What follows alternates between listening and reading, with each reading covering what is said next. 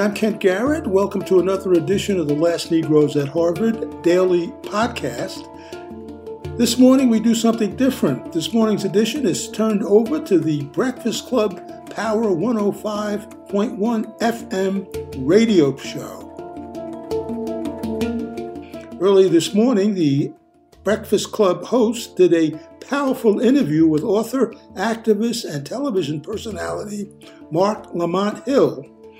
Hill spoke about the war in Gaza as well as the connections between blacks and Palestine. Take a listen. Wake that ass up in the morning. The Breakfast Club. Morning, everybody. It's DJ Envy, Charlamagne tha God. We are the Breakfast Club. We got a special guest in the building. Yes, indeed. We got the brother Marc Lamont Hill. Morning. Morning, y'all. Now, now uh, last hour we had Jonathan Greenblatt here, Mm-hmm. the head of the ADL, and um, you know, of course, he's he's he's. I, I would say pro-Israel. That's safe to say, right? Yeah, yeah. That's yeah. Yes. And you know, Marc, I was thinking about all the people that I know who've been to Israel, been to Pakistan, who've been speaking about this issue for, For a long time, for a long And time. Marc is Marc has not only just been one of them. Marc has taken bullets, you know, for for, for speaking out and being pro-Palestine. Yeah. So, what did you think? Or is that too broad a question? I, I, I'll say one thing. Mm-hmm. There, there are some points where, Well, where but before we go there, can, can we can you detail the people of what's going on there from your view? Because you were oh, there. Well, we'll get to that. Let him. No, let and then him- you can talk about that so No, people can let- understand. Let him reply to Jonathan first. Then we'll Because people to- might they- not know. This is a new hour. They might not know what's going on. well, they, they but connect. do both ways. they connect because Jonathan is replying to um, the events that have taken place in Israel and in Gaza mm-hmm. o- mm-hmm. over the last week or two. Correct. And I think where he and I agree 100% mm-hmm. is that this is a awful and unprecedented tragedy. Mm-hmm. Mm-hmm. There's no way to even wrap your mind fully around what it means for over a thousand people to be killed. Correct. Um, the attacks that happened in Israel were devastating. Um, as someone who believes in justice and as someone who believes in human rights and as someone who believes that international law and rules of war have to be followed, I would say, and I'm speaking for me and, and lots of other people, but I'm only representing my opinion right now, um, that Hamas's attack was a violation of international law.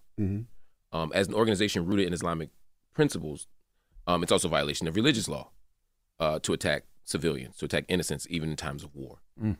Um, if I took the law off the table, just basic decency, I would say this is awful. So we agree on that. Where we disagree very quickly is how we make sense of how we got here and what we do moving forward. Mm-hmm.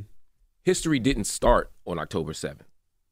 And oftentimes we see this in the United States when a target gets blown up or, or, or, or set on fire mm-hmm. or a, a police car gets flipped over or whatever. We whether we agree or disagree with the action, at that moment the media starts to say, look at these animals, look at these savages. I can't believe they did that. And if you were to come up from another planet and watch this, you would think that history started on Ferguson the night that shit got set on fire. You mm-hmm. would think that the world just started at these moments when in fact there's a long history that gets you there. Mm-hmm. Um, Israel has been an apartheid state since 1948. Mm-hmm. So 75 years. Yeah, 75 years. It has been uh, an occupying power since 1967, right? 56 years? Yeah. And it has been, it has held the Gazan people in particular under siege since 2006, 17 years, going on 18 in January. So these are the things that get you there. And the people of Gaza are catching hell. This isn't ordinary hell. This isn't normal, just inequality. We're talking about not having access to clean water, we're t- or potable water, right? Uh, not having access uh, to schools, being constantly under siege where you're getting bombed, you're getting shot at, you're you're vulnerable to premature death every single day. This is what they're dealing with for the last 17 uh, years. And so when Hamas emerges and engages in this act of violence, which is not excusable, because I don't want everybody's gonna say, "Oh, he's trying to excuse." It. I'm not excusing. it. I'm saying it's inexcusable, right? But we have to understand where it starts. And when you put people in an open air prison, which is what Gaza is, it's an open air prison. You you you have to expect people to respond at some point. So whose fault is the condition Gaza in? Is it Hamas? Because hasn't Hamas been in control since 06? Or was it Hamas or Yeah, I mean, it's, it's it's it's the right question, right? And, and what Jonathan would say, what a lot of pro-Israel folk would say is, well, you know, all the Jewish settlers left in 2005, Mhm. and Hamas took over in 2006, and therefore, whatever happens, that's on y'all. Mhm. Problem is, Palestinians have not had one minute, not one minute of self-determination in those 17 years. In other words, yeah, they left. It's, it would be like if you were in a prison and they said, okay, all the guards left but you're still in prison. We're still on the on the border of the prison. You still can't get out of the prison, right? You still don't have any more food, and we control it, right? God, Israel controls Gaza by land, by air, and by sea. It controls the population registry. It controls the electromagnetic sphere. It controls everything that goes in and everything that goes out. It is military. It is effectively controlling or effectively occupying Gaza just from the outside. Mm-hmm. And so, no, they haven't had an opportunity for self determination. They haven't had an opportunity to build. They are under occupation in a different way, th- but the same as the people in the West Bank. And so, it is a very, very, very different situation. That's not to say that Hamas is perfect. Mm-hmm. There are lots of stuff about Hamas I disagree with. I disagree with religious rule in general. And Hamas is rooted again. They, they come from, as, as Jonathan accurately said, their roots are in the Islamic Brotherhood mm-hmm. of Egypt, and they do have a, a, a, a, a vision of freedom that is rooted in Islamic principles. I happen to disagree with with religious governments. I agree with that. There's other critiques to have. There's critiques to have of every government, mm-hmm. right? But it's important to acknowledge that Hamas is a government. Mm-hmm. And you can't have it both ways. Sometimes they'll say, well, Hamas is a terrorist organization. You can't talk to them. You can't deal with them. You can't do this. You can't do this. And that kind of language makes it impossible to have a diplomatic or political solution. They make it seem as if the only thing you can do is, is blow them up because they're not a they're not a government. They're not a government. I I wonder about that too when it comes to Hamas because you know they, they say they're a government, but their charter just says they want to destroy Israel and kill Jewish people. So it's like, can you negotiate with somebody if that's literally your charter? That's that's a interesting question. Um, a couple of things. Um, Hamas starts in 1987 um, as a again. Jonathan said that accurately. They, they started in 1987 as a nationalist group. Um, their goal was the liberation of the entire land of, of Palestine. At some point, they got to a space where they wanted to also be involved in politics. So, so 1987 is a very different moment than 2005, 2006 when they when they when they ran in these elections, when they ran a part in these elections against Fatah. At that moment, their goal was still uh, a, a free Palestine. It, that for them meant uh, getting rid of what they call the Zionist entity. It did mean um, a certain kind of vision of freedom that did not include the state of Israel as as a Jewish state, right? Um, but Hamas over time was willing to have a unity government with the Palestinian Authority, with the Fatah in particular. They were willing to uh, engage in, in diplomatic relations, and it's dishonest to suggest that they haven't been engaged in Israel. That we can't talk to them. The Gaza, if, if Israel wanted to blow up all of all of Hamas and all of Gaza, they could have already done that, right? But they've always worked with they've always worked with Hamas. They've always worked with them since 2006 to keep the perimeter steady because they don't want instability. They don't want five or six groups fighting, right? So they've always negotiated with Hamas. So it's it's sort of dishonest to say that we just can't talk to them. I understand the concern that Hamas's vision of a fi- of a solution for the political issue is different than Israel's solution for the political issue is different than the other party's solution for the political issues. That's fine, but but they're a democratically elected government, and they have a right as a democratically elected government to uh, to uh, to negotiate and to have a, a worldview, and and Israel has a right to have theirs, but you can't undermine them as a government, mm-hmm. even if we disagree with them. I might say that thing that happened on October 7th was an act of terrorism. Inexcusable. I would say that. I am mm-hmm. saying that.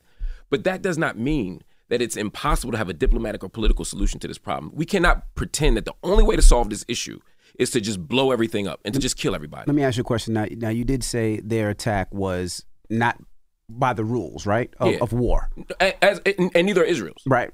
So now with Israel talking and I guess sending flyers and pamphlets out and says, you know, we're giving you 24, 48 hours to leave Gaza. Uh, we're going to start bombing Gaza. And I heard this this morning on the news that said, you know, the hospitals are saying we can't get out. We can't get these people out because by the time we try to get them out, they will die, right? Yep. So if let's say uh, Hamas is not following the rules, a lot of people say, well, why should Israel follow the rules? Well, if we follow the problem is if we follow that logic down, let, let, us say I concede both of those points. I don't, but let's say we I did, mm-hmm. right? then I could say, well, Hamas could say, well, we didn't have to play by the rules because Israel's had us under illegal occupation for, for, for, for since 1967. They've been, we've been under siege since 19 since since 19. We've been under siege since 2006 seven.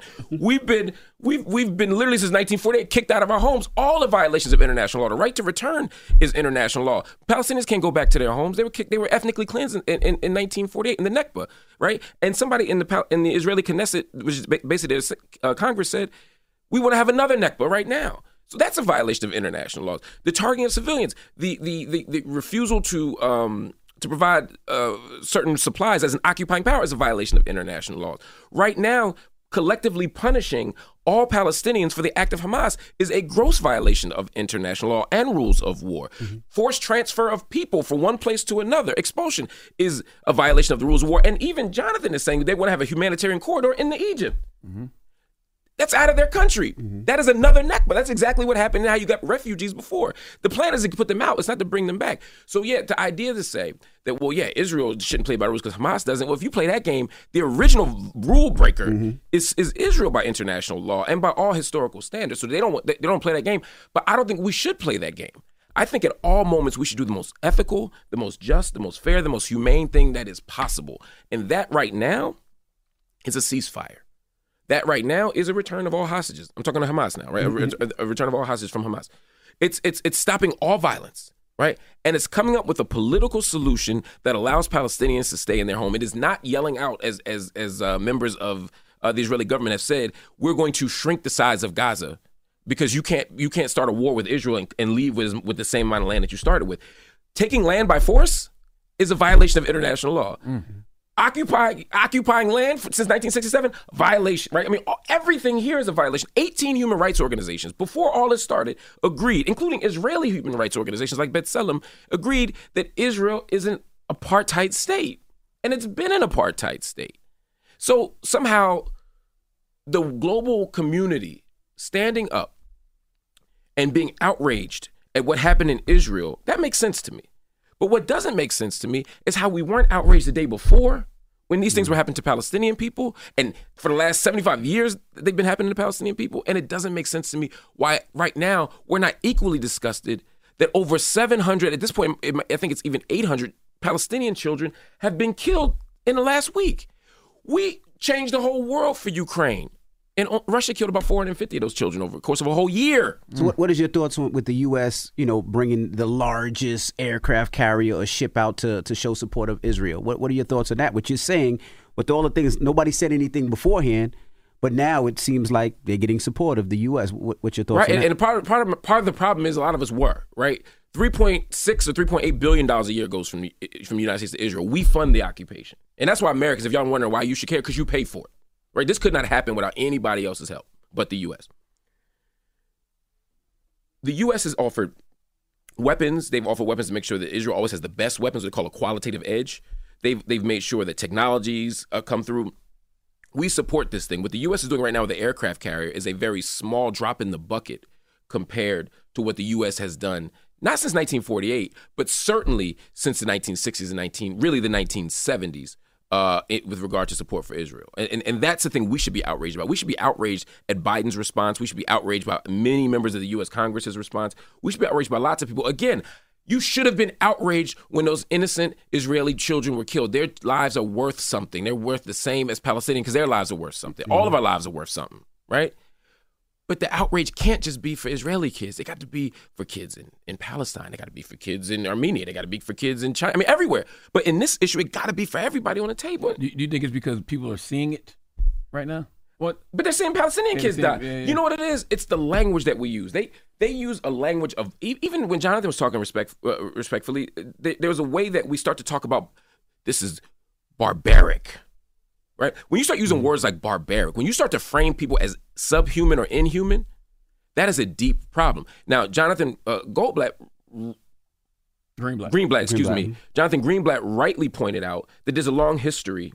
He alluded to there's a long history of Jewish people being constructed as subhuman and as animals. Right? Mm-hmm. It's a disgusting anti-Semitic trope that helped animate the forces of the Holocaust. Mm-hmm.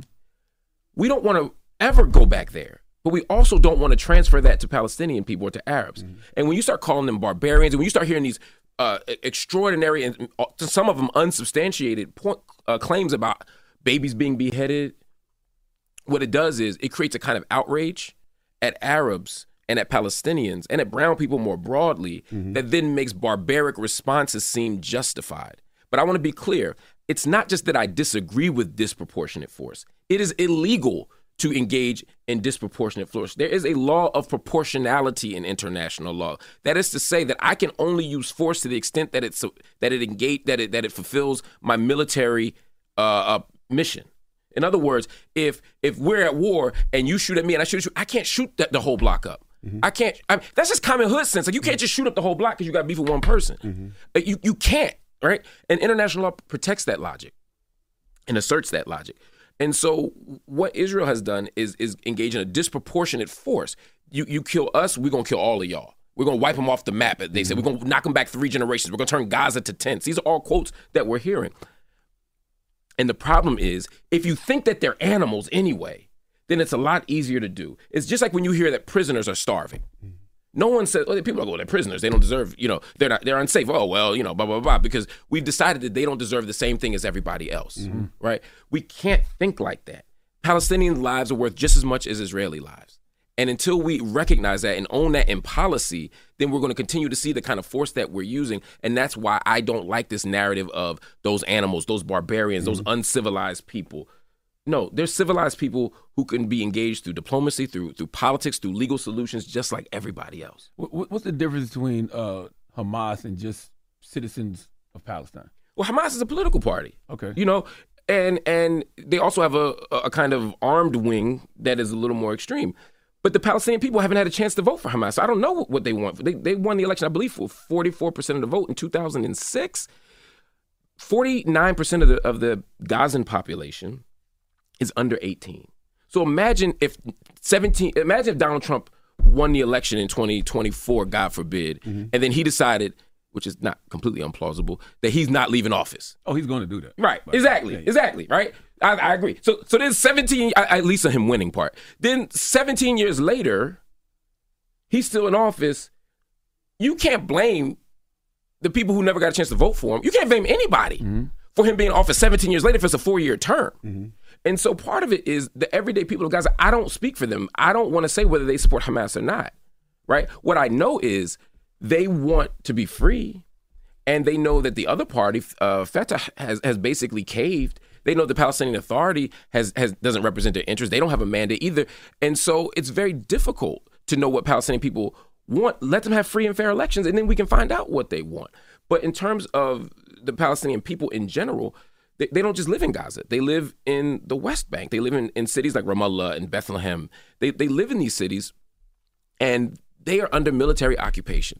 What what they did, and, and, and Jonathan talked about wanting a two state solution. And again, there are lots of people who want a two state solution. I don't oppose a two state solution philosophically, mm-hmm. but what they've effectively done since those Oslo Accords of 1993 is turn Gaza into a cage mm-hmm. and the West Bank into 228 separate ghettos.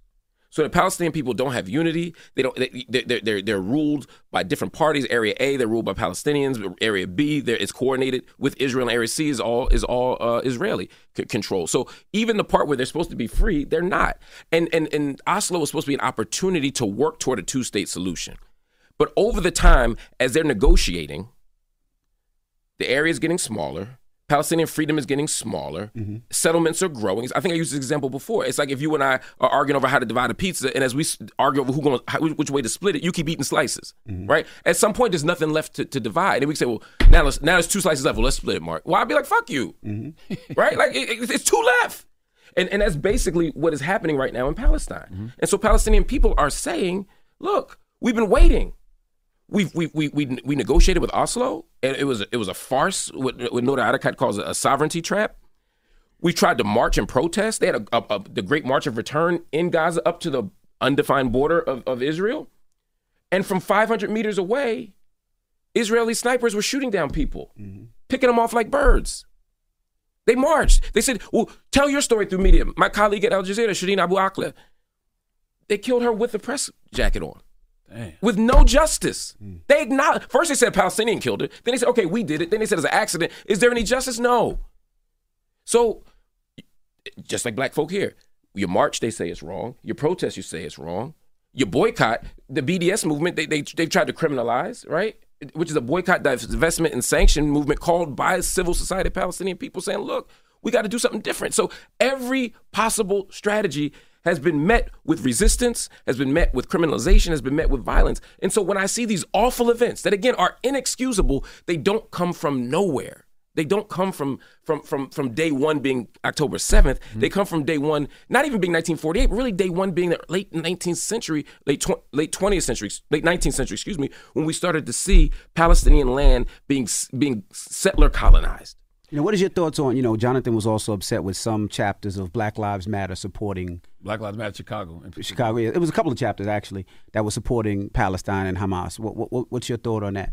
And the reason we asking all these questions is because you know I'm not versed. I don't know if Charlamagne is versed, but I'm you know, not versed. No, I think I, I, the one I saw in Chicago was the one with the the paraglider. Yeah, the paraglider, and I I, I thought that was in poor taste. Um, again, I don't because there was paragliders that came in and shot up the fence. Right. Yeah, over yeah. the fence. Right. Yeah. And I don't sell. I don't want to celebrate or romanticize the killing of civilians. Mm-hmm. Um, and so I didn't like that. Standing in, in solidarity with the Palestinian people as they resist is nothing wrong with that. Mm-hmm. And as a nascent sovereign, as a young emerging sovereign state, Hamas has the right to resist military occupation. And let's be very clear Palestinians have the legal right, not just the natural right, but the legal right to resist. They can use violence to resist. They're under military occupation. It is not illegal to resist but re- but you have limits on how you can resist. Mm-hmm. Again, if you punch me in the face, I have a right, even by this law, to punch you back and to defend myself. I don't have a right to pull out a knife or a bazooka and blow you away Depends with the gun. Depends where you at though. You're in Florida, you could do facts. Stand your ground yeah, yeah. Law, you know what I mean? That, that's very true. Yeah. That, that that's very true, right? Um, but even in even in there, it's limits. Like I think in Florida, you can't be black and do it, right? I don't know if that's on the books, but yeah, I get yeah, But that's sort of, that, that's sort of how we treat Palestinians, right? Oh, international law says you can. I wrote a book called "Except for Palestine," mm-hmm. and part of the point is all these rules work except for Palestine. Mm-hmm. Every other sovereign state has a right to defend itself. And when you're under illegal military or when you're in a military occupation, when you're illegal occupation, when you're, uh, it's a daily form of violence that legally you can defend yourself. But what you can't do is kill civilians. And so when I see people, if I see somebody, whether it's BLM or anybody else, romanticizing the killing of civilians, I say no. I say that's wrong. I say that doesn't help our cause.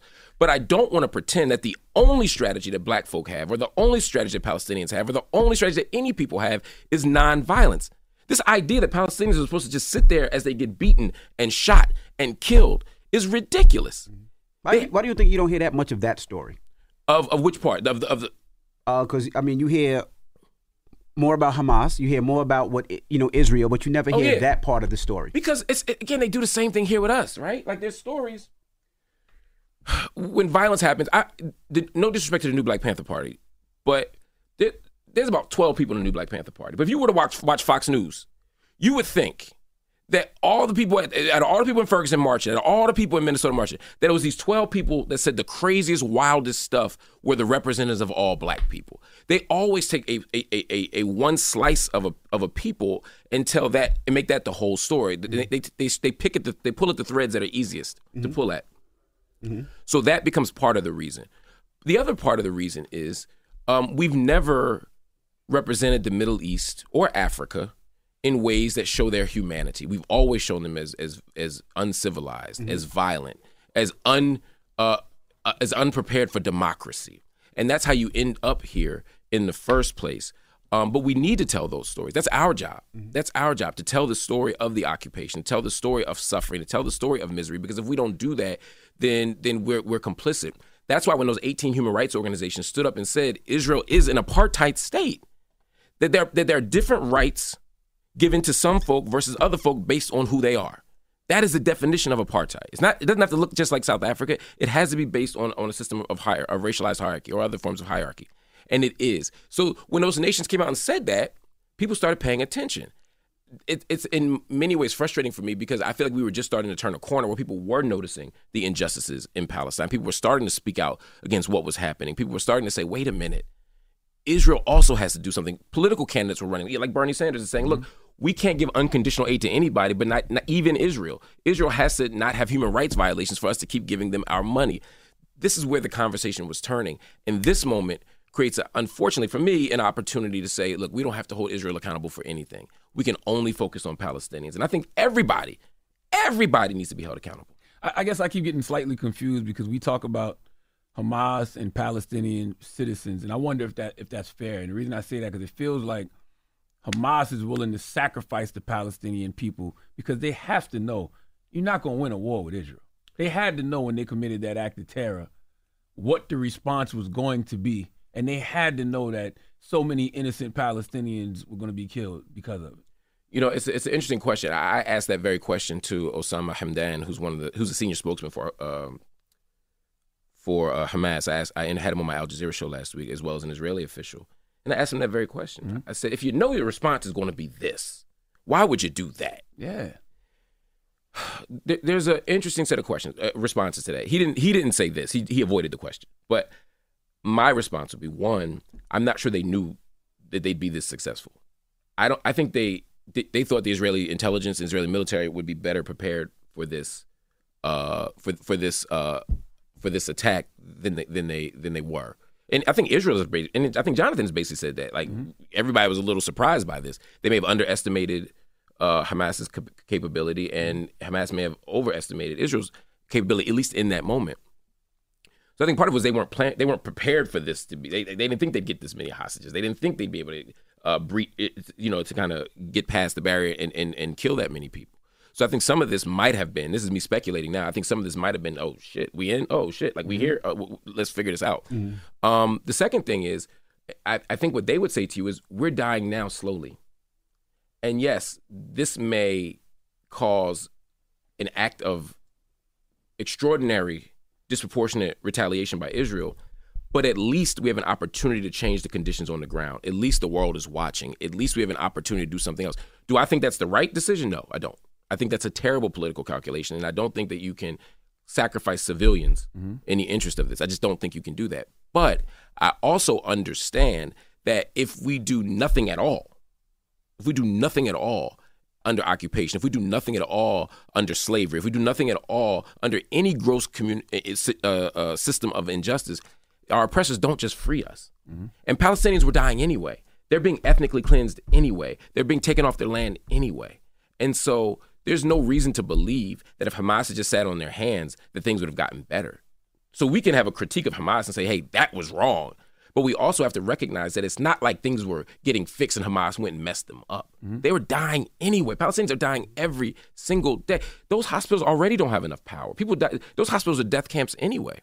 And right now, and, and just think about this again Israel is turning off all the electricity, all the fuel. The hospital, the international representative from the Red Cross, the International Red Cross said that this hospital will be a graveyard if Israel doesn't give them energy. And when I spoke to Israeli officials about this directly, they said, well, talk to Hamas about that.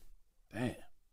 Can you explain Hamas's relationship to the Palestinian government, or is Hamas the Palestinian government? I don't. Palestinian is Pal- got, um, Hamas is the Palestinian government effectively in Gaza. in Gaza. Okay, okay. So so basically so they're the leadership in Gaza. Too, in? Gaza. Okay, in Gaza. But okay. but so there's a Palestinian Authority, a Palestinian National Authority.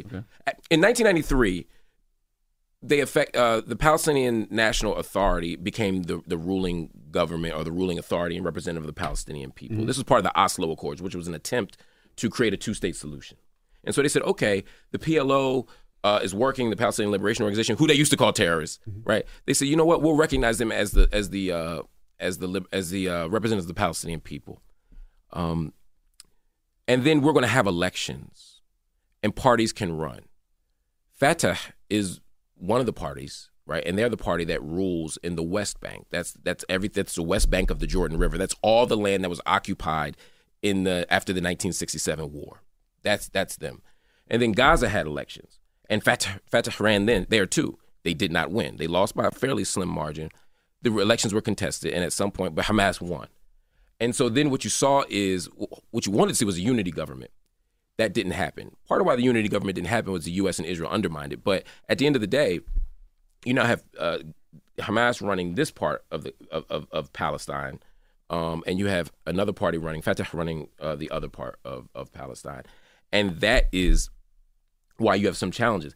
But what's interesting is when we're fighting over Jerusalem as a global community, Muslims, Christians, when we're fighting over Jerusalem, we're talking about Jerusalem, we're talking about the status of Jerusalem. That doesn't have anything to do with Hamas. That has to do with with with with uh, Mahmoud Abbas. It has to do with with this party in the West Bank. When we're talking about uh, an apartheid wall being built throughout the West Bank, when we're talking about the treatment of people in Ramallah, when we're talking about a pogrom committed in in in in um in, in the West Bank in a Palestinian village by Israeli military general standards, all that ain't got nothing to do with Hamas.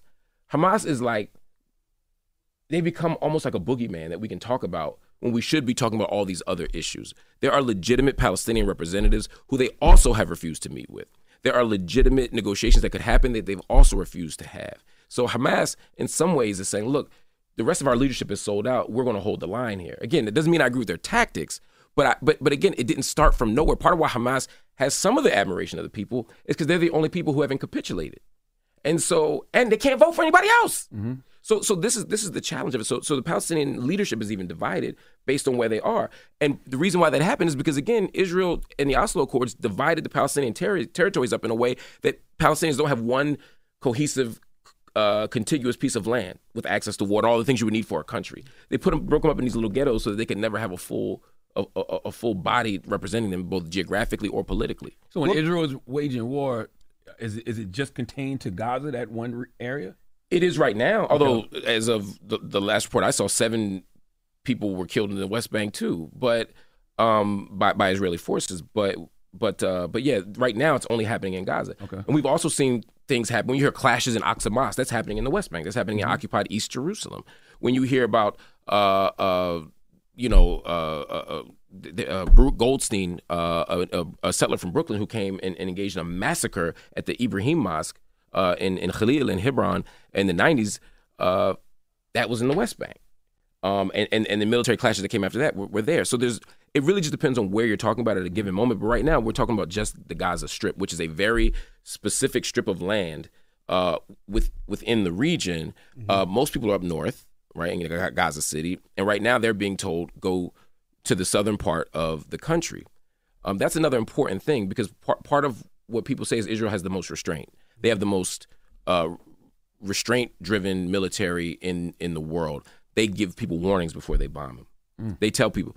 So they do have what's called a uh, roof knocking strategy, where they say, "Well, you know, we'll, we'll knock on the roof, and then three minutes later, with, with we'll drop a non-explosive on your roof, and then you have like three minutes to leave before we blow blow it up." That's not a lot of time.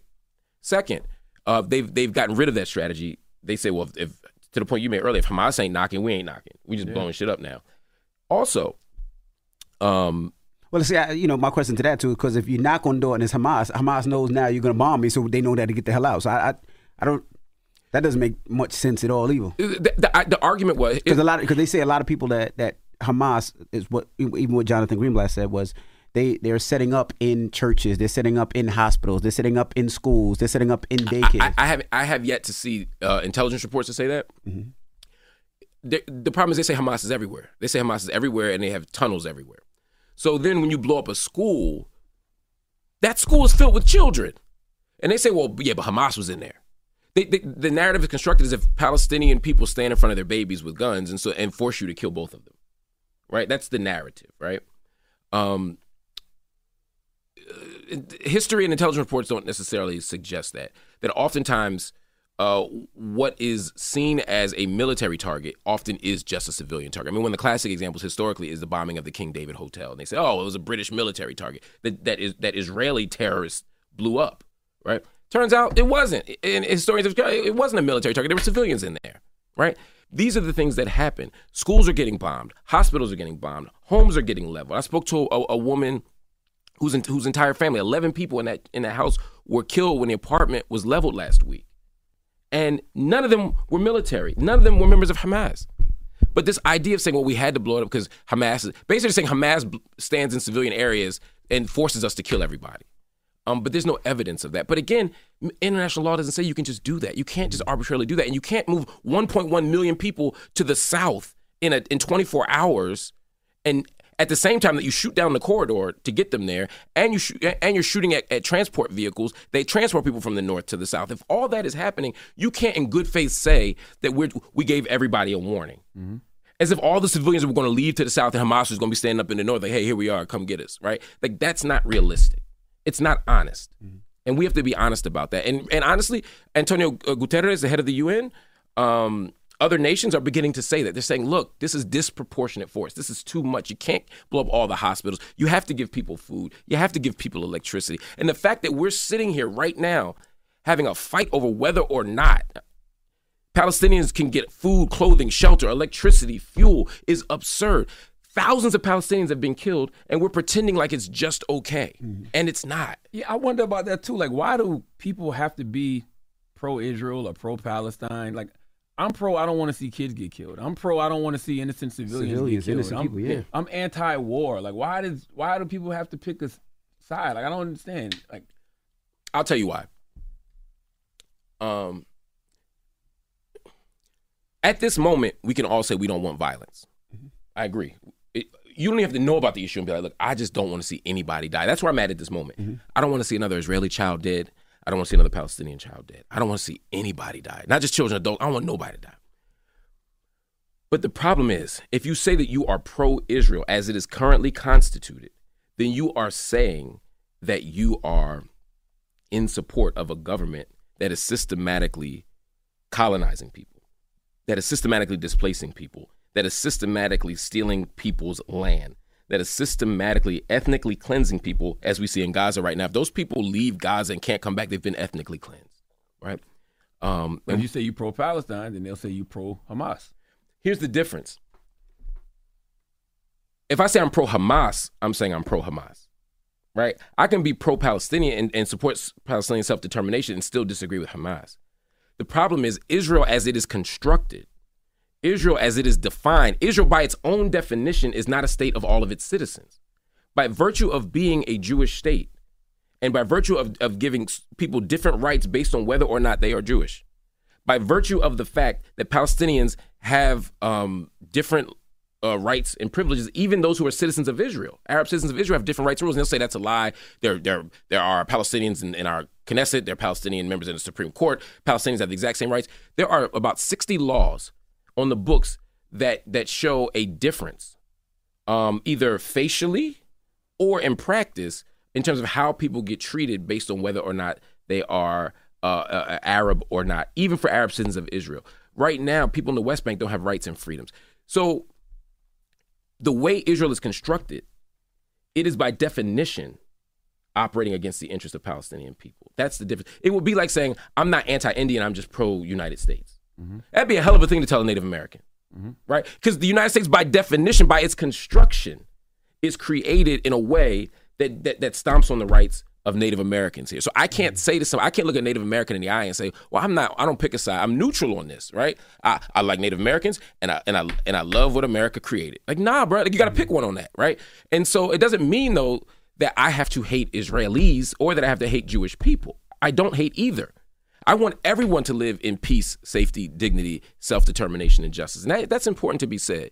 I guess that's why I don't like Yeah. conflating the two Hamas and Palestinians because Hamas charter literally does say they want to destroy Israel and kill Jewish people. That was that was that, that was their char- that was their charter, and I think that we can have an opposition to Hamas's charter. Mm-hmm. I think we can have an opposition to Hamas all the way, and still support the Palestinian people. Again, Hamas is a government Mm-hmm. and an organization; they're not the Palestinian people, right? I think that's what the confusion is. But mm-hmm. but but and, and I think we can have a disagreement with the Israeli government, mm-hmm. right? And I, I could say, hey, I there there there are Israelis, there's Zionists, there are Jewish people here who say, look, I don't agree with the Israeli government, but I I I I, I disagree with the government, but I, I support the government's right to exist. I hear you. What I'm saying is is that the Jewish state as it's constructed right now, is Israel as it's constructed right now, and as it was designed since 1948, was constructed in a way that that that re- that depended upon the ethnic cleansing of Palestinian people, the, the settler colonizing of, of Palestinian people, and the continued uh, uh, uh, uh, dispossession of Palestinian people. And so that's the difference. This isn't about whether I agree with the government or not. Everybody has governments. Israel shouldn't be held to a higher standard or a lower standard. Israel should be held to the same standard as all governments. You can critique them, you can you can agree with them, you can support them, you can resist them, you can do all that stuff. I'm not against that. But I'm saying right now Palestinian people have been dispossessed. They have been made stateless. They have been made refugees in their own home, and, and they've been made refugees around the world. And it's only getting worse. And so, what we have to do right now is not just ask, how can we stop this violence, which we should. I hope the violence stops tomorrow. But if we go back to the way we were two weeks ago, that also is an act of gross, uh, uh, of irresponsibility and really violence of, on our part because Palestinians are, are getting treated like animals every single day. Somebody might say, well, well, why are you so passionate about this? What you know, because you you've been passionate about this for a long time Yeah. now. So if somebody asks, well, why is Marc Lamont Hill so passionate? What would you tell them? A couple of reasons. Um, as an American citizen, my tax dollars go to it. I don't make as much money as y'all, but my I pay a significant amount of taxes, so I feel like I even more. I'm even more culpable. My money goes to funding this occupation. I'm I'm responsible for it as an American citizen. As a black person, I believe in justice everywhere. I, I the week before I was grilling the Israeli minister and the Hamas minister, I was grilling the minister in, in of Azerbaijan because I'm worried about what's happening to people there. Right, so it's not just Israel. Israel shouldn't be shouldn't be isolated. We should be focused on injustice everywhere. Mm-hmm. But the reason, in- in particular, why this issue comes to me is one, as, as somebody who studies the Middle East, it's a fascinating issue to me. But also, we don't give everybody four billion dollars a year. You know what I mean? I might be pissed off at what's going on in Uzbekistan, but we don't put that much money in in Uzbeki wallets, right? So I don't even I think that's how you say it. So like so so that so that's that's part of it as well. Also, there's a long history of solidarity of Palestinian people with black folks. Some people they don't care about us. That's not true. Now there's there's some stuff we got to work out, but Malcolm X cared about this issue. Malcolm X is my hero. So when Malcolm X cared about this issue, when he wrote an issue, a, a, a piece on this in the Egyptian Gazette called Zionist Logic, uh, I cared in, in the fall of '64. I cared because Malcolm cared.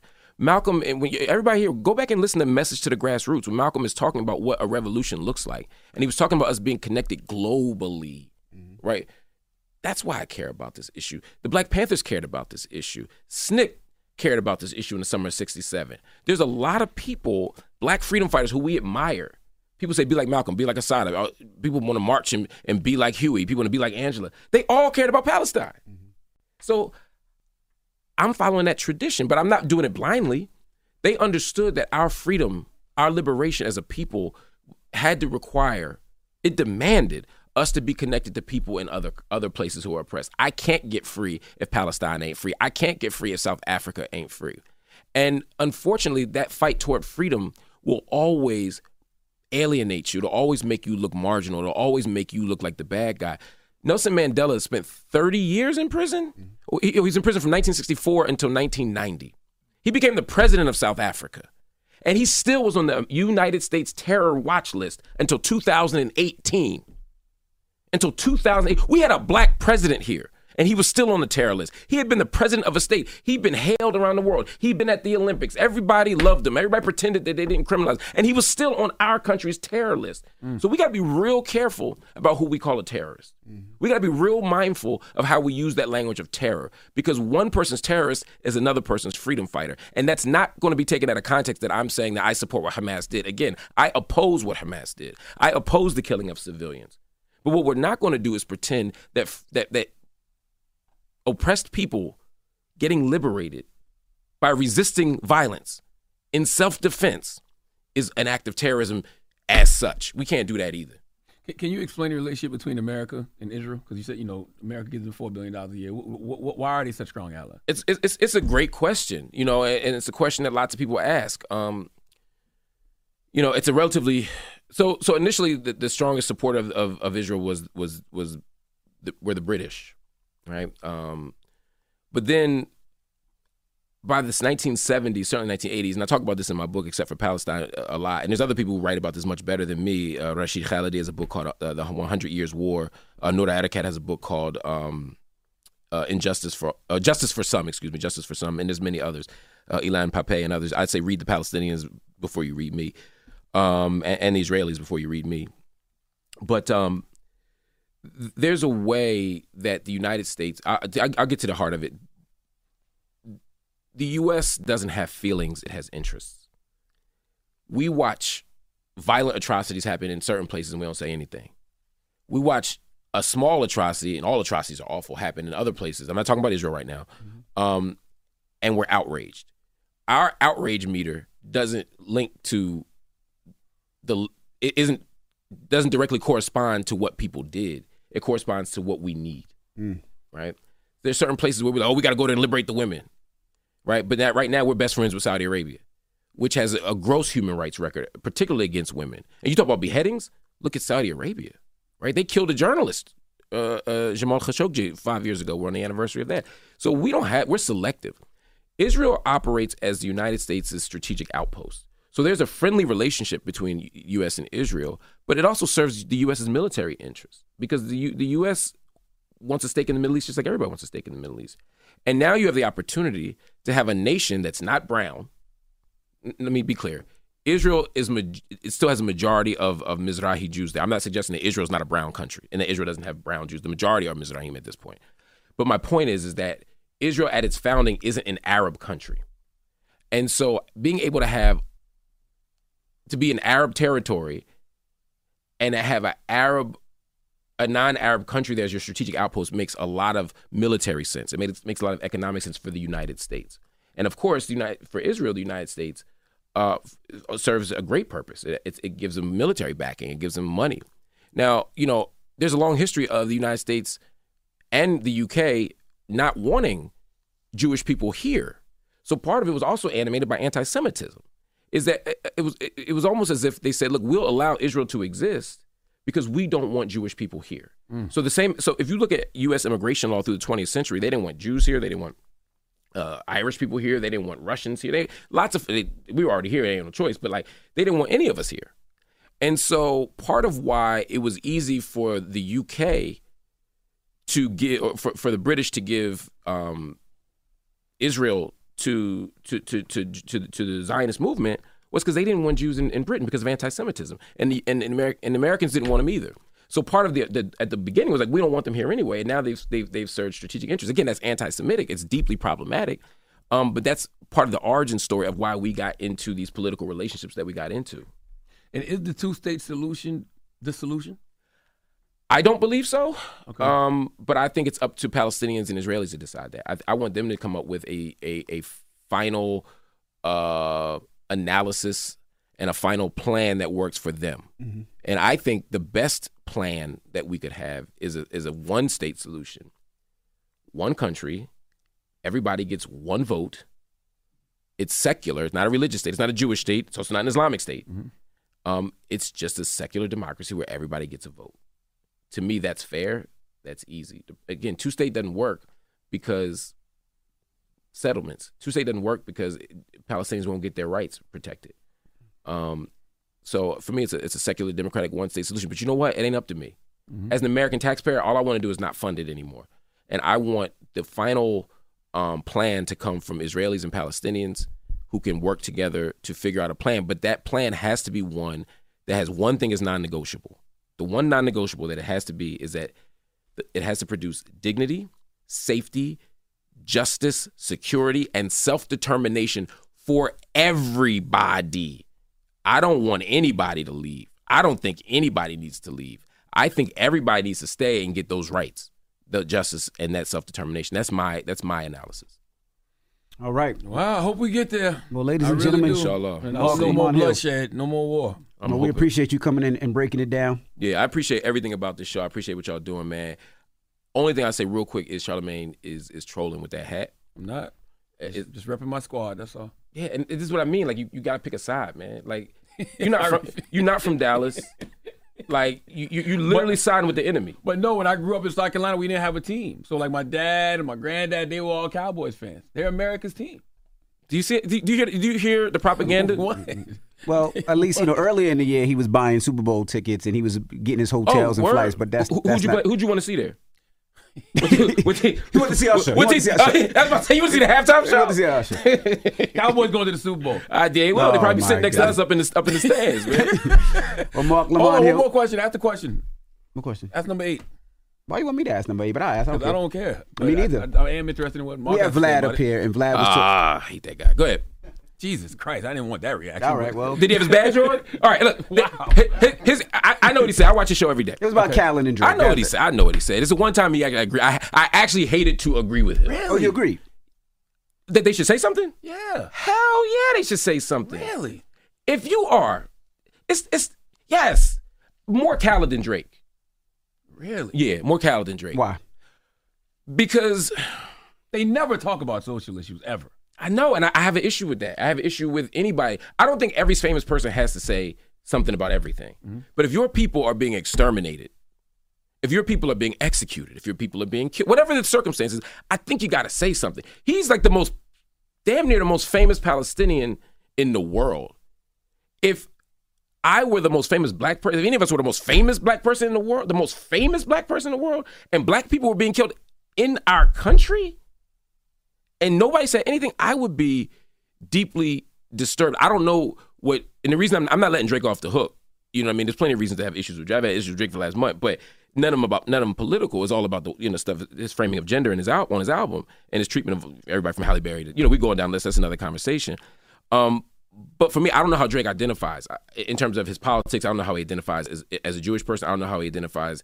I know he identifies racially as a black person, and so I- don't know how connected he is ethnically, culturally, or politically to that issue. If he is, then he should speak up too. I just don't know Well, Vlad story. said he had a bar mitzvah when he was uh, of age, and you know he, Yeah. was, he talks about a lot of it. But but the problem is that argument presumes that because I'm Jewish, I have to be pro-Israel.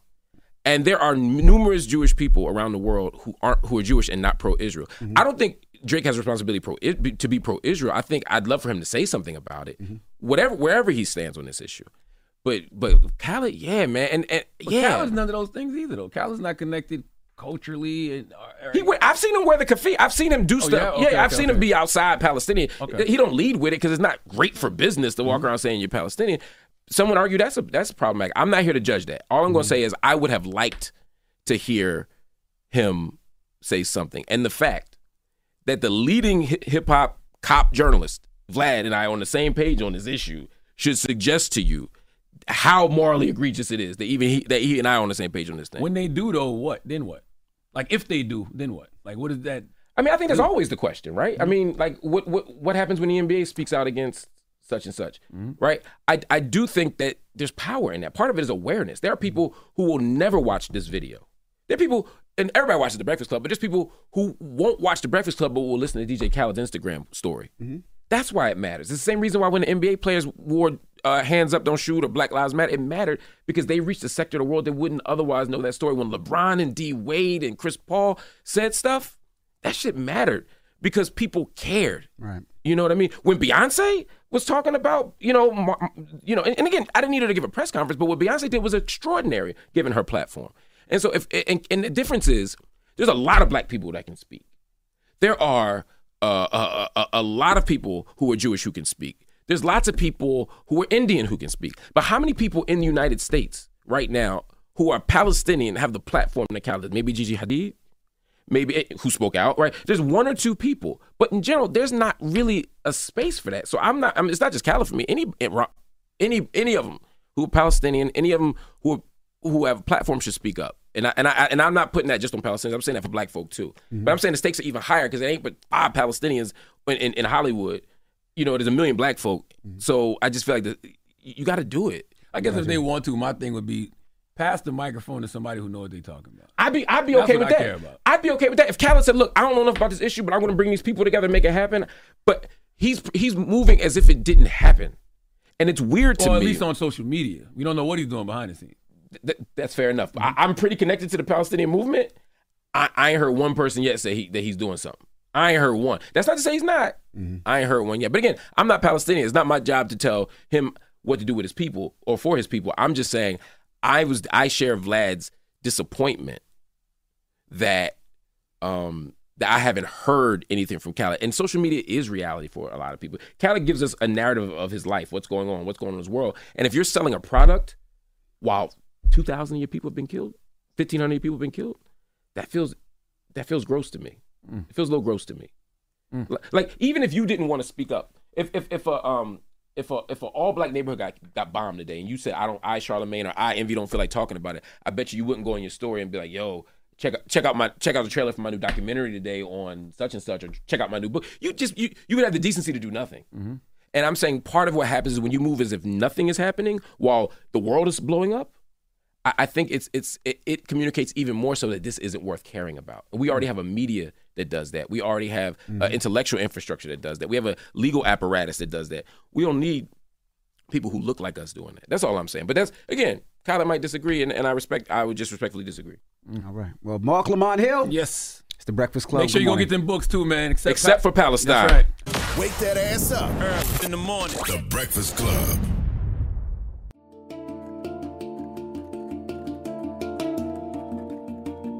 We are deeply grateful and thank the Breakfast Club Power 105.1 FM. And that was a broadcast with Marc Lamont Hill.